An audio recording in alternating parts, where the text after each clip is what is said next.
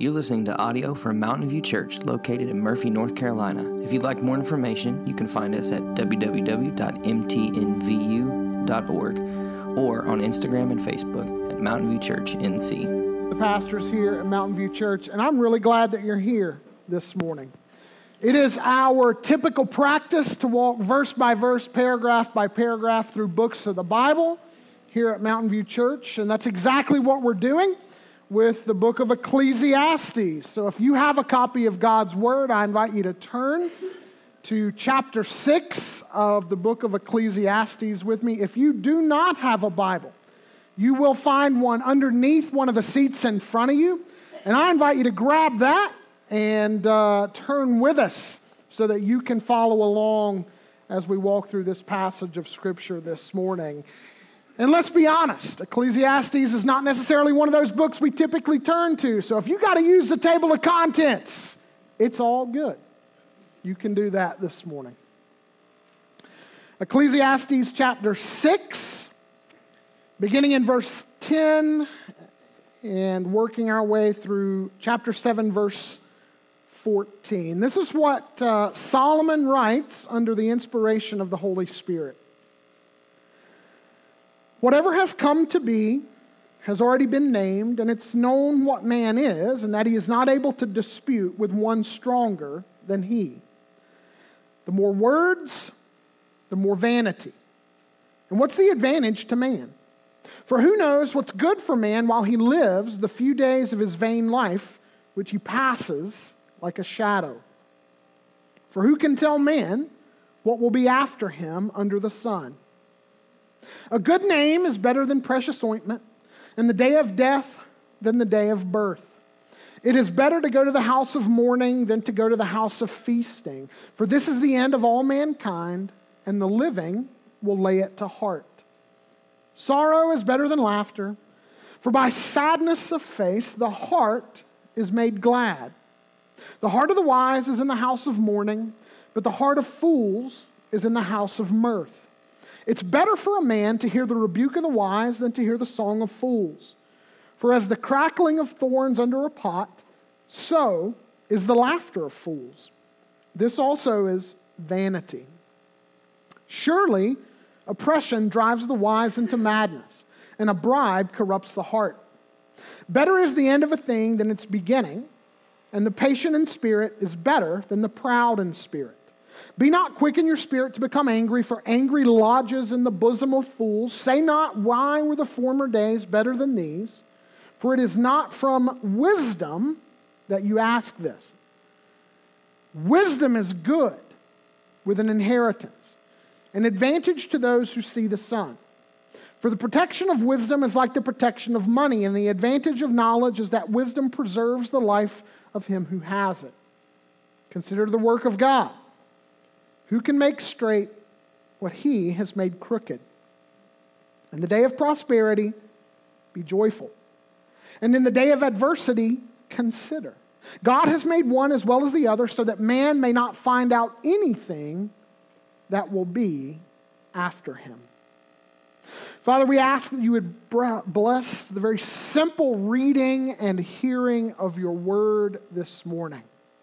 God, grant us all understanding that we might be able to comprehend what you're saying to us here.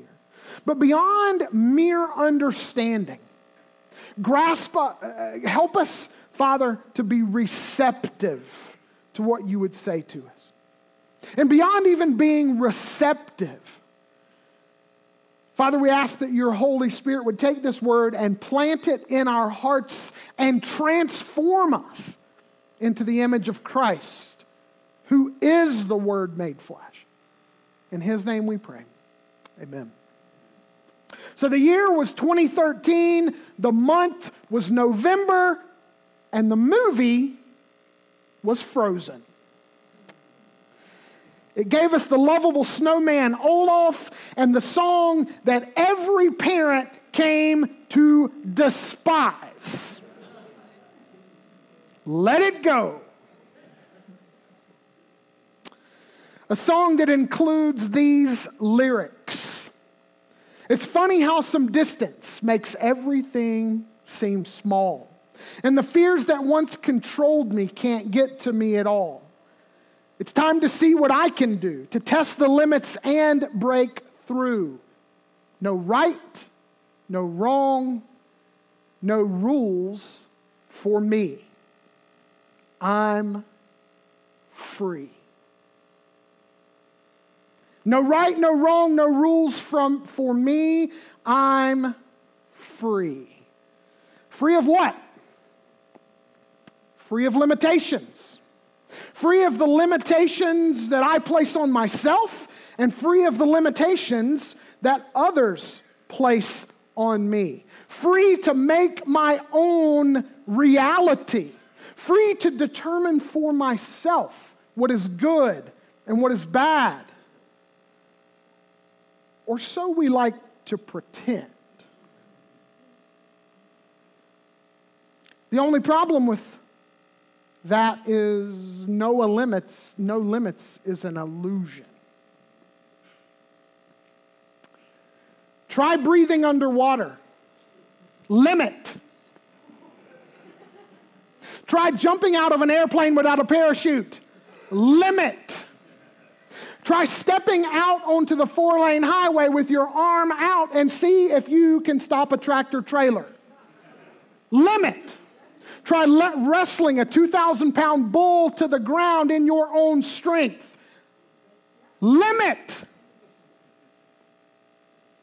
Solomon would teach us that the wise person does not resist the limits of life. The wise person respects them and finds rest in the good and gracious Father who sets those limits. In other words, Solomon would teach us that the person of faith realizes that real freedom is found not in denying or defying the limits of God, but coming to rest in God and submitting ourselves to his good limits. To the God who defines reality, teaches us what is good, and holds all of our days in his wise, wonderful hands. Solomon would teach us that to attempt to redefine reality, to attempt to define good for ourselves, and to chart a course for ourselves through life, assuming that we can control our lives, is nothing less than foolishness. He would remind us in this text that, generally speaking, it is God who defines reality. Look at verses 10 and 11 of chapter 6. Solomon says, Whatever has come to be has already been named, and it's known what man is, and that he's not able to dispute with one stronger than he. Now, here in these two verses, Solomon is taking us all the way back to Genesis chapters 1 and 2. He's reminding us that God created humanity. And that God not only created humanity, God named humanity, which means more than simply giving you and I names. It means that God has determined our identity as human beings and that God has determined our purpose as human beings. In other words, Solomon is telling us that our Creator knows best who we are and how we are to function in the world that He's made. And no matter how much we would like to alter the fabric of reality, Solomon says here that we're going to have a really hard time going toe to toe with the Maker to determine who gets final say regarding who you and I are supposed to be and how you and I are supposed to live. But the fact is, even though God is stronger than we are, that does not keep us from trying. In fact, Solomon would call all of our attempts to break free from the God designed limits of our nature as nothing less than disputes with God. That's what he says. He says, These are disputes with one who is stronger than we are. These disputes amount to our attempts to break free from the God designed limits of our nature, from the God designed limits regarding who we are and how we're to live. Now, I want to give you a little bit of a history slash philosophy lesson, okay? The Enlightenment period of the 1700s could basically be characterized as a time when intellectuals began to question the ability of divine revelation to interpret reality and to define morality. Those same intellectuals rejecting divine revelation adopted instead human reason as the arbiter of reality and morality.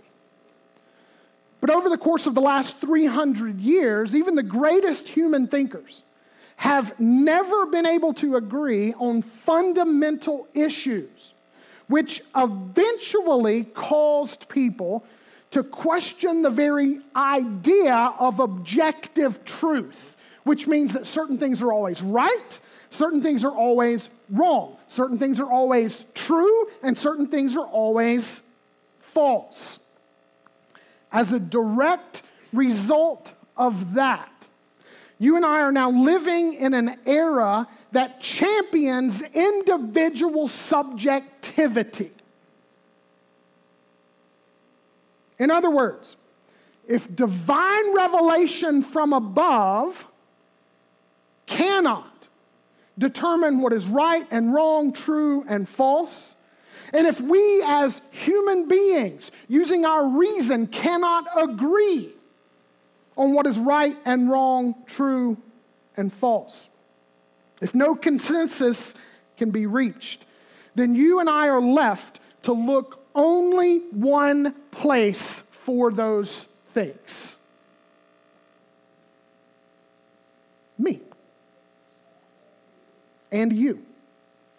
Within ourselves. Now, follow me for just a minute. Because ideas have consequences. This is why authenticity is a supreme value of our time. Modern authenticity encourages us to create our own beliefs and morality, the only rule being that those things must resonate with who I believe myself to be.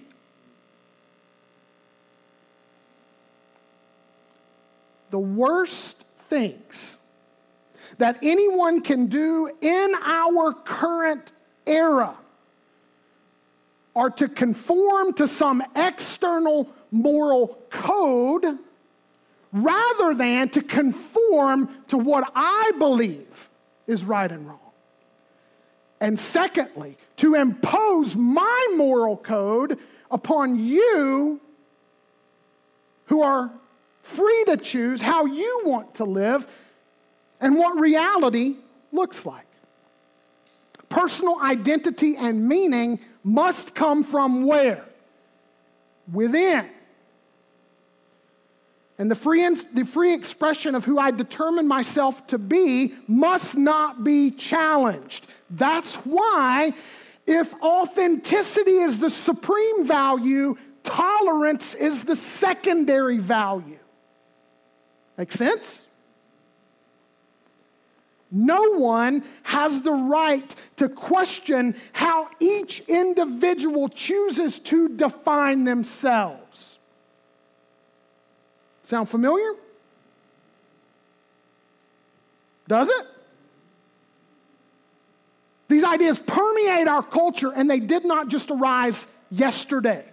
We're talking about a hundreds years long process to get to where we are. Now, to anyone listening, at least one thing should be obvious. If we are free to define our own identity without being bound by the ideas of others, that will obviously include ideas about what it means to be a man and a woman. You follow? In other words, freedom means not even your male biology and your female biology should restrict you in your pursuit of who you really think you are. Do you understand how we got here? This is ultimately what all sin is, is it not?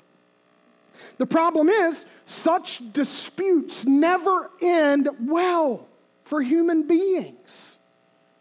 There is no advantage in them, according to Solomon. In fact, that's exactly what he says in verse 11. Rather than fighting against God, though, the person of faith, the follower of Jesus, submits to God's good design and to God's gracious limits believing again, as we said earlier, that true freedom is not found outside of them, but within them. Now, what if all the limitations aren't something to fight, but something to gratefully accept? And I ask you that question because I don't want you to simply assume that it's those people out there who have an issue with reality as God created it. What is your attitude toward your limitations?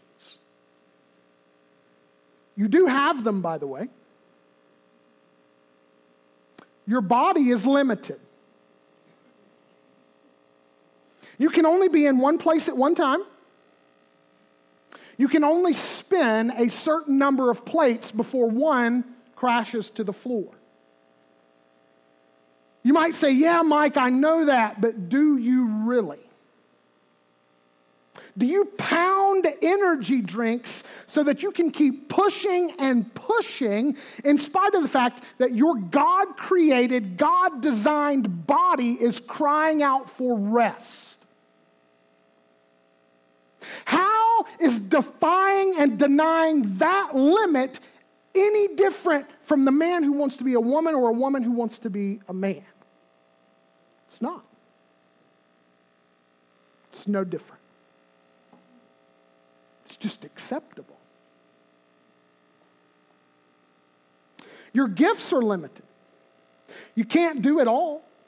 And whatever your thing, there will always be somebody better at it than you. Your season of life and your current responsibilities limit you. Your ed- education or lack thereof limits you. If you don't have a law degree, don't expect to walk into a courtroom and proceed to argue a case before a sitting judge. God's calling on your life limits you to a particular time, a particular place, in a particular mission. Your span of life will ultimately set boundary markers at the beginning and the end. In other words, your death date and your birth date limit you. What if all of these aren't something to argue with God about, but to receive, rejoice in, and simply offer back to Him in humble service? After all, Paul tells us this in one of his letters when he says, It is through our weaknesses that God's strength is magnified. It is through our weaknesses that his true glory is revealed, just like it was at the cross. In other words, your God does not need your attempts to be limitless. Your God can use your limits to bring glory to Himself. And you know what? Sometimes you just need to lay down and rest, recognizing that your God is going to work even when you're worn out. God defines reality. And the person of faith joyfully lives within the limits as God has determined them. But Solomon tells us that God also defines what's good. Now, in verse 12, Solomon asks two questions that follow directly from verses 10 and 11 and from the fact that it is the God who defines all reality. So let's deal with each of the questions. In verse 12, Solomon writes, For who knows what is good for man while he lives the few days of his vain life which he passes like a shadow? Very simply, Solomon asks this Who knows what's good for us during the days of our earthly life? Now, this is a fundamental question, and it's one that gets to the very heart of the matter in our own day. This whole notion of modern authenticity would say that I and only I can determine what's good for me. This is also a question that takes us right back to the beginning of the Bible, to the foot of a tree. This tree, called the tree of the knowledge of good and evil, represents a choice. Will Adam and Eve, our first parents, the very first human beings, will they choose to live with God and learn from God? And will they allow God to define good and bad? Will they allow God to teach them, to educate them, and to mature them in wisdom? Or will they take this knowledge for themselves? will they determine to define what is good and bad for themselves? In the end, if you have any knowledge whatsoever about the third chapter of Genesis, you know that Adam and Eve decided to chart their own course and to determine for themselves what is good and what is bad and we are no different from them. In fact, just like them, we are short sighted, we are prone to grab at whatever satisfies us in the moment. We often fail to think through the consequences of our actions, and we have a problem seeing the big picture. This is why Solomon offers up the series of punchy proverbs that he does in 7 1 to 12. Now, before we kind of mine the riches from those verses, I want to say two things. Number one, many of us are not at home in biblical passages like this. We like the simplicity of the do's and the don'ts. We like the plain instruction of Paul's letters, but wisdom literature is not like that. Words of wisdom must be wrestled with before they offer up their wealth. When you and I read them, they often sound like puzzles to be solved, and that's because they are. They're designed to be chewed on, to be meditated upon.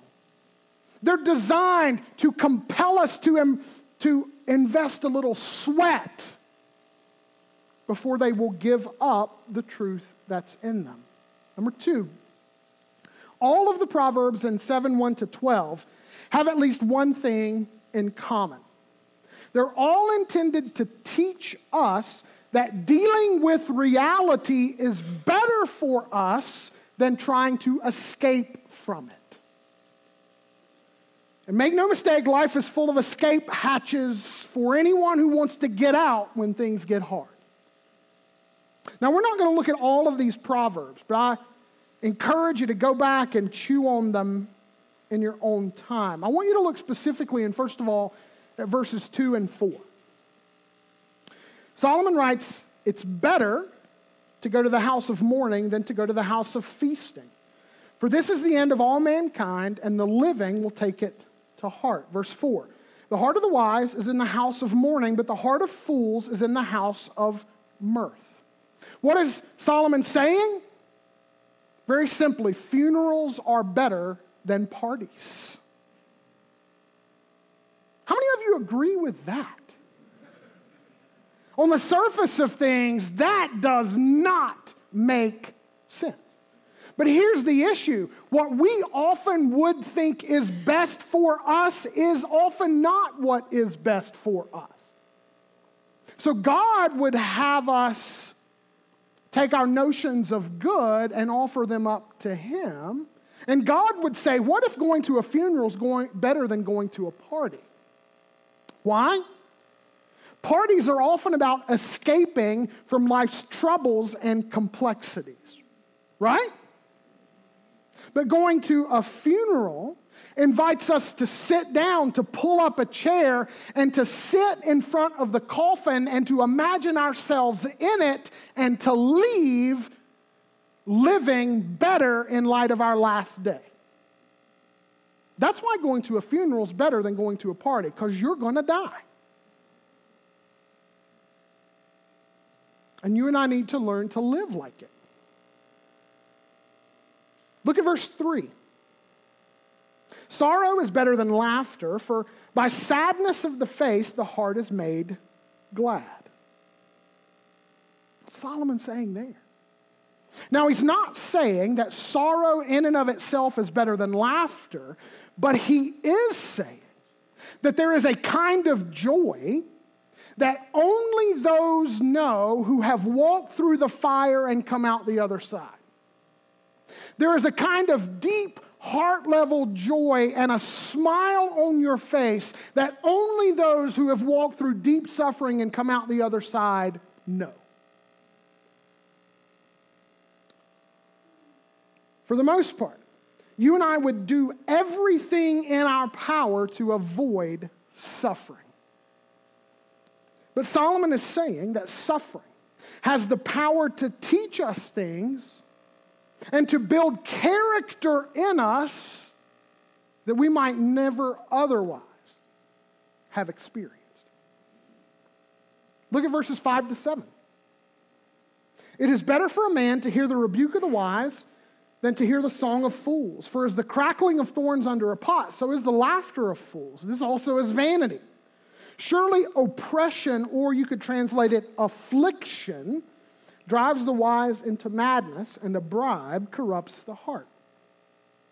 Those three verses simply say this In the long run, truth will do you a lot more good than words that can make you feel good in the moment.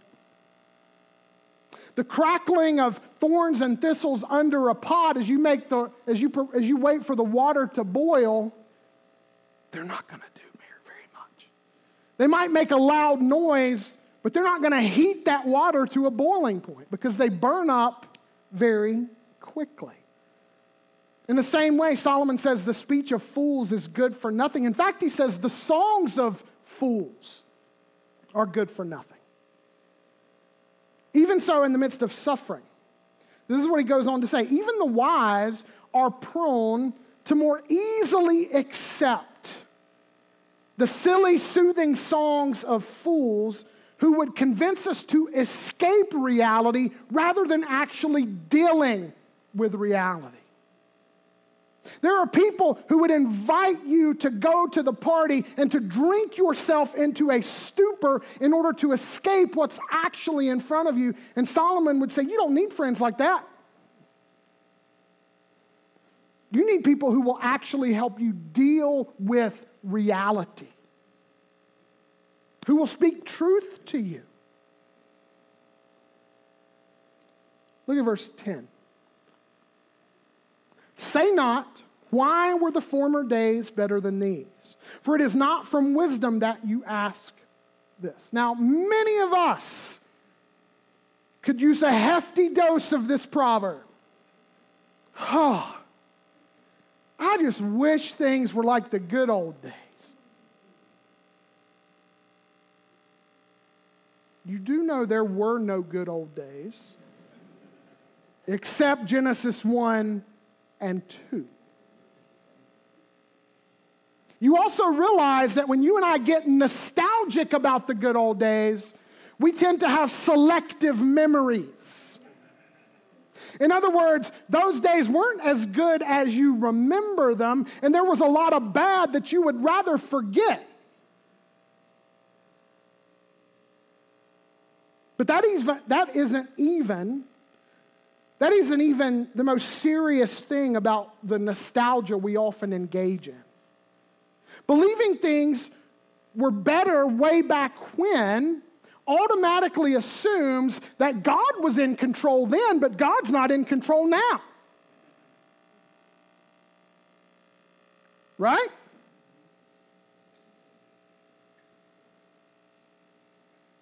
To ask the question of verse 10 is to forget God. Finally, look at verses 11 and 12. Solomon had asked the question who knows what's good for man? In verse 11, what does he say? Wisdom is what? Good. Good with an inheritance. So the question and the answer are who knows what's good? God does, and God says that wisdom is good. But he says that wisdom is good with an inheritance. Now, what does that mean? At least two things. An inheritance often comes only after a period of time, meaning that wisdom often only bears fruit in your life after a period of time. But it also means that an inheritance comes typically only after what? Someone dies. So, wisdom is not typically hard won across time, wisdom is typically hard won through suffering. Wisdom is typically hard won through pain. But God says that it's good. Why is it good? He tells us. He says that wisdom protects and preserves us. Look at verse 12. For the protection of wisdom is like the protection of money, and the advantage of knowledge is that wisdom preserves the life of him who has it. Protection and preservation. How do wisdom, how does wisdom protect and preserve us? Well, if we've read the previous verses correctly, we have to conclude that it's because wisdom invites us or compels us to engage reality. Wisdom will not let us escape the truth. Wisdom would have us reckon with the fact that we're going to die. Wisdom would have us reckon with the fact that the fruit of suffering is often lessons learned that could never have been learned any other way. Some wisdom would have us reckon with our hurts and our heartaches rather than distracting ourselves or trying to numb ourselves from the pain. In the end, wisdom would point us to reality, and by God's grace, wisdom would point us all the way to Christ to the one who can restore what sin has wrecked. Wisdom would point us to Christ alone who has faced death and defeated it. One of the problems at the heart of the book of Ecclesiastes is the problem of death. And the New Testament's answer to the problem is Jesus, who defeats death and hell and Satan and our sin. It is Christ alone who promises lasting glory and lasting joy on the other side of suffering. It is Christ alone who would tell us the unvarnished truth about our spiritual condition that our hearts might be genuinely awakened to our need for Him.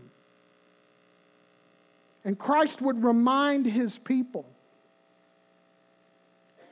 that it is not in looking back to the good old days that we have hope, but in looking forward to our heavenly reward and to an eternity spent with Christ that gives us the ability to persevere. There may not be any good old days in the past, but for those who know Jesus, there's an eternity worth of good old days coming. Finally, in this text, we see that God defines our days the prosperous ones and the painful ones. Look in verses 13 and 14 of chapter 7. Solomon says, Consider the work of God, who can make straight what God has made crooked. In the day of prosperity, be joyful, and in the day of adversity, consider. God has made one as well as the other so that man may not find out anything that will be after him. Now, this is essentially the second question that Solomon asks and answers in this passage. And I would summarize it like this Can anyone change what God has sovereignly decreed? And the answer to that question is no. No one can change what God has sovereignly decreed. And it's interesting. In verse 13, Solomon asks, Who can make straight what God has made crooked? And that's a, an allusion all the way back to chapter 1, verse 15, where Solomon told us that God has imposed a curse on human beings and upon creation because of our sin. And as we said when we dealt with that verse, there is no way out of this. There is no way to overcome it in our own strength. It is simply part of the reality of life, the reality of the world into which we were born and with which we must live. Now, escapists would try to pretend that this is not so. But over and over again, Solomon would have you and I to traffic in reality. That's the gift of this book. The person of faith who responds rightly to these words learns to walk out the doors of the church and back into this world of mist and mystery. And he goes forth believing that his father is in control on the good days and his father is in control on the bad days. And he's fully confident that no matter what kind of day he faces, his father will bring about ultimate good for him. How does he face the prosperous days? Well, Solomon tells us. Verse 14. In the day of prosperity, what? Be joyful. On those days, when things go really, really good for you, on those days when every piece of the puzzle falls in place, on those days when every financial deal falls on the right side of the ledger, on those days when you make money rather than losing money, on those days when you get out of bed feeling good, on those days when your children actually obey you, on those days, rejoice. rejoice. God invites you to give thanks for the good days. And you and I should, because Solomon says that God's the one who sends them. But now here's the part we don't like. In the day of adversity, consider. God has made the one as well as the other. Own the hard days. Solomon says, consider. Now, what does that mean? The Hebrew word used there simply means to see. So the idea is that on the hard days, the person of faith evaluates and discerns and tries to come to the proper conclusion. In other words, the follower of Jesus, recognizing that every day, the prosperous days and the painful days, are in the hands of his Father, he asks on the painful days, God, what would you have me learn today?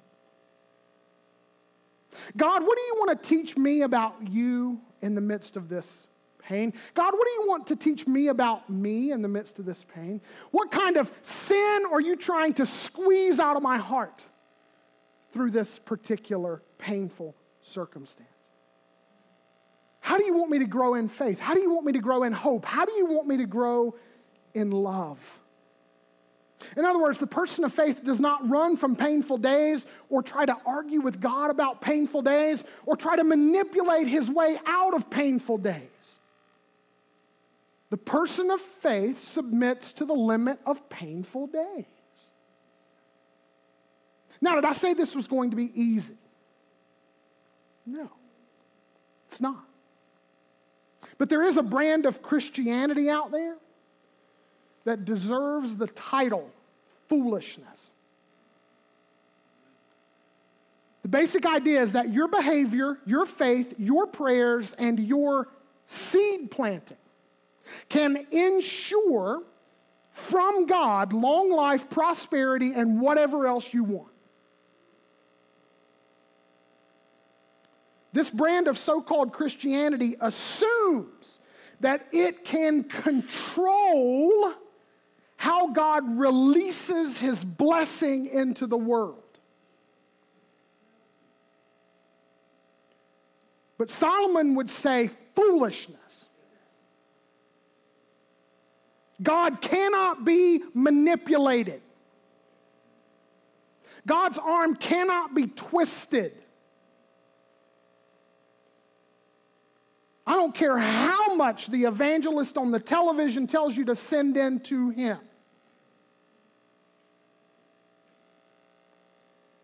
This is not wisdom.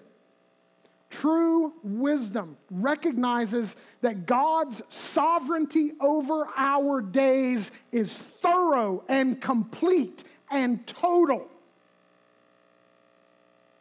It encompasses the prosperous days and the painful days. And when you stop and think about it, this is actually a great comfort to the follower of Christ. What's the alternative, by the way? What's the alternative if God sends the good days, but God can't do anything about the painful days? What's the alternative? You and I are just left up to blind chance.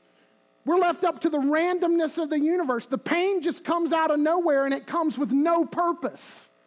I would rather live in a world where my Father sifts all of those things through His gracious hands and He sends them into my life for His eternal purposes rather than a world where God cannot control it.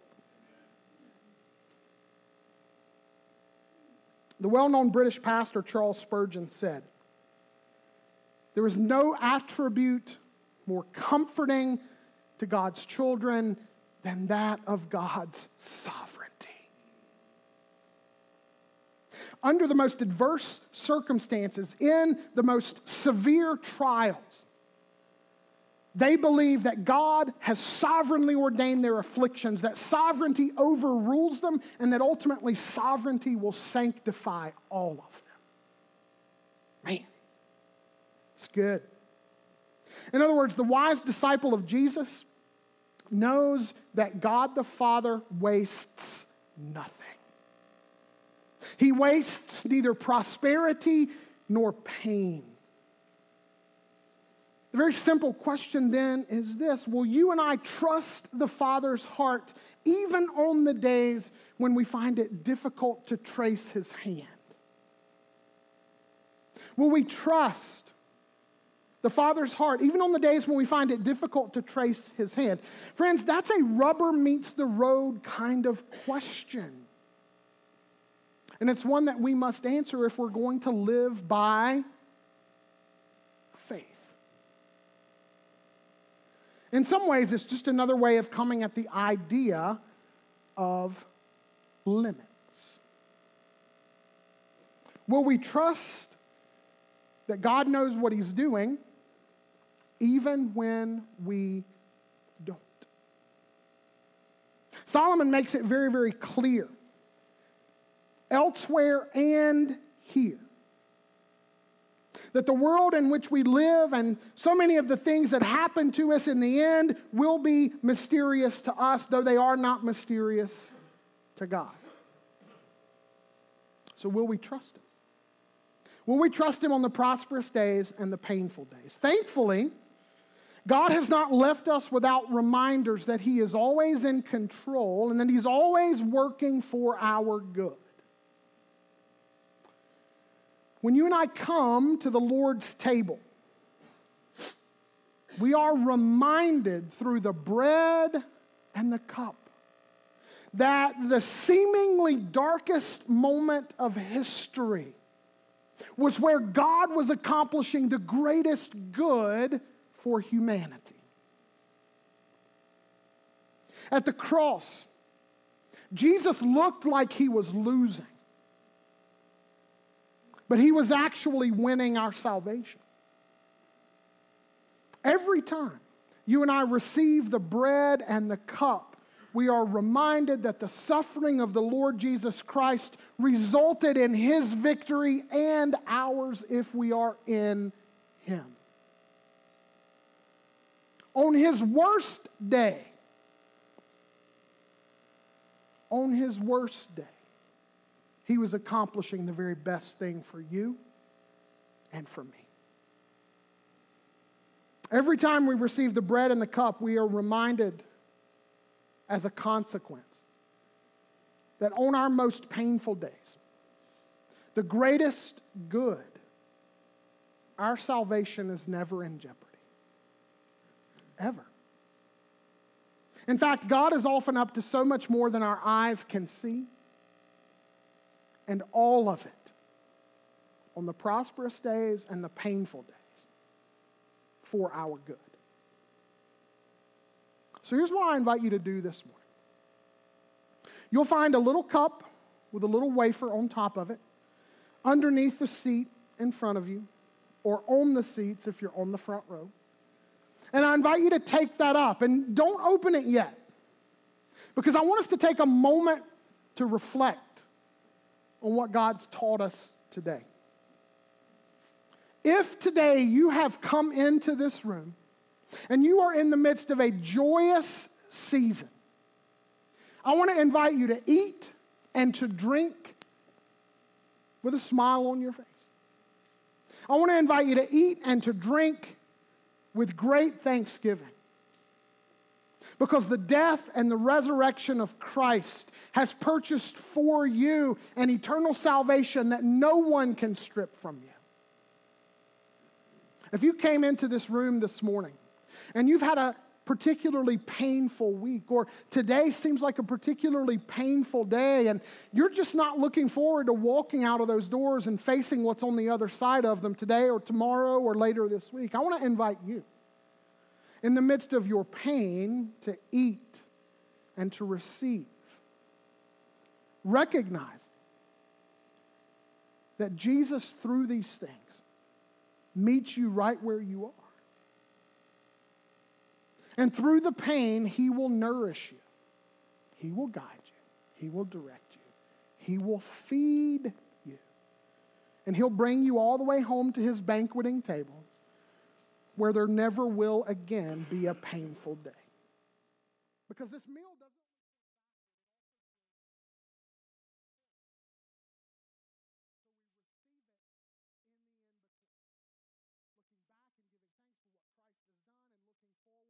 forward for what he has yet to do. So take up this morning and receive the elements. On the night that Jesus was betrayed, he took a loaf of bread and he broke it. And he put it before his disciples and he said, This represents my body broken for you. Take and eat from it, all of you. And so we do that now, remembering that Christ's body was broken on our behalf, that you and I might be made whole through him. We also receive the cup, recognizing that during that last Passover meal, Jesus took a cup of wine and he set it before his disciples. And he said to all of them seated around the table, This is my blood, which is shed for you, for the forgiveness of your sins, the blood of the new covenant this juice represents God's promise to you that your sins are forever washed away, that they'll never be counted against you, and that you are free from the guilt and the shame of them forever through the shed blood of Jesus. So if you're a follower of Christ,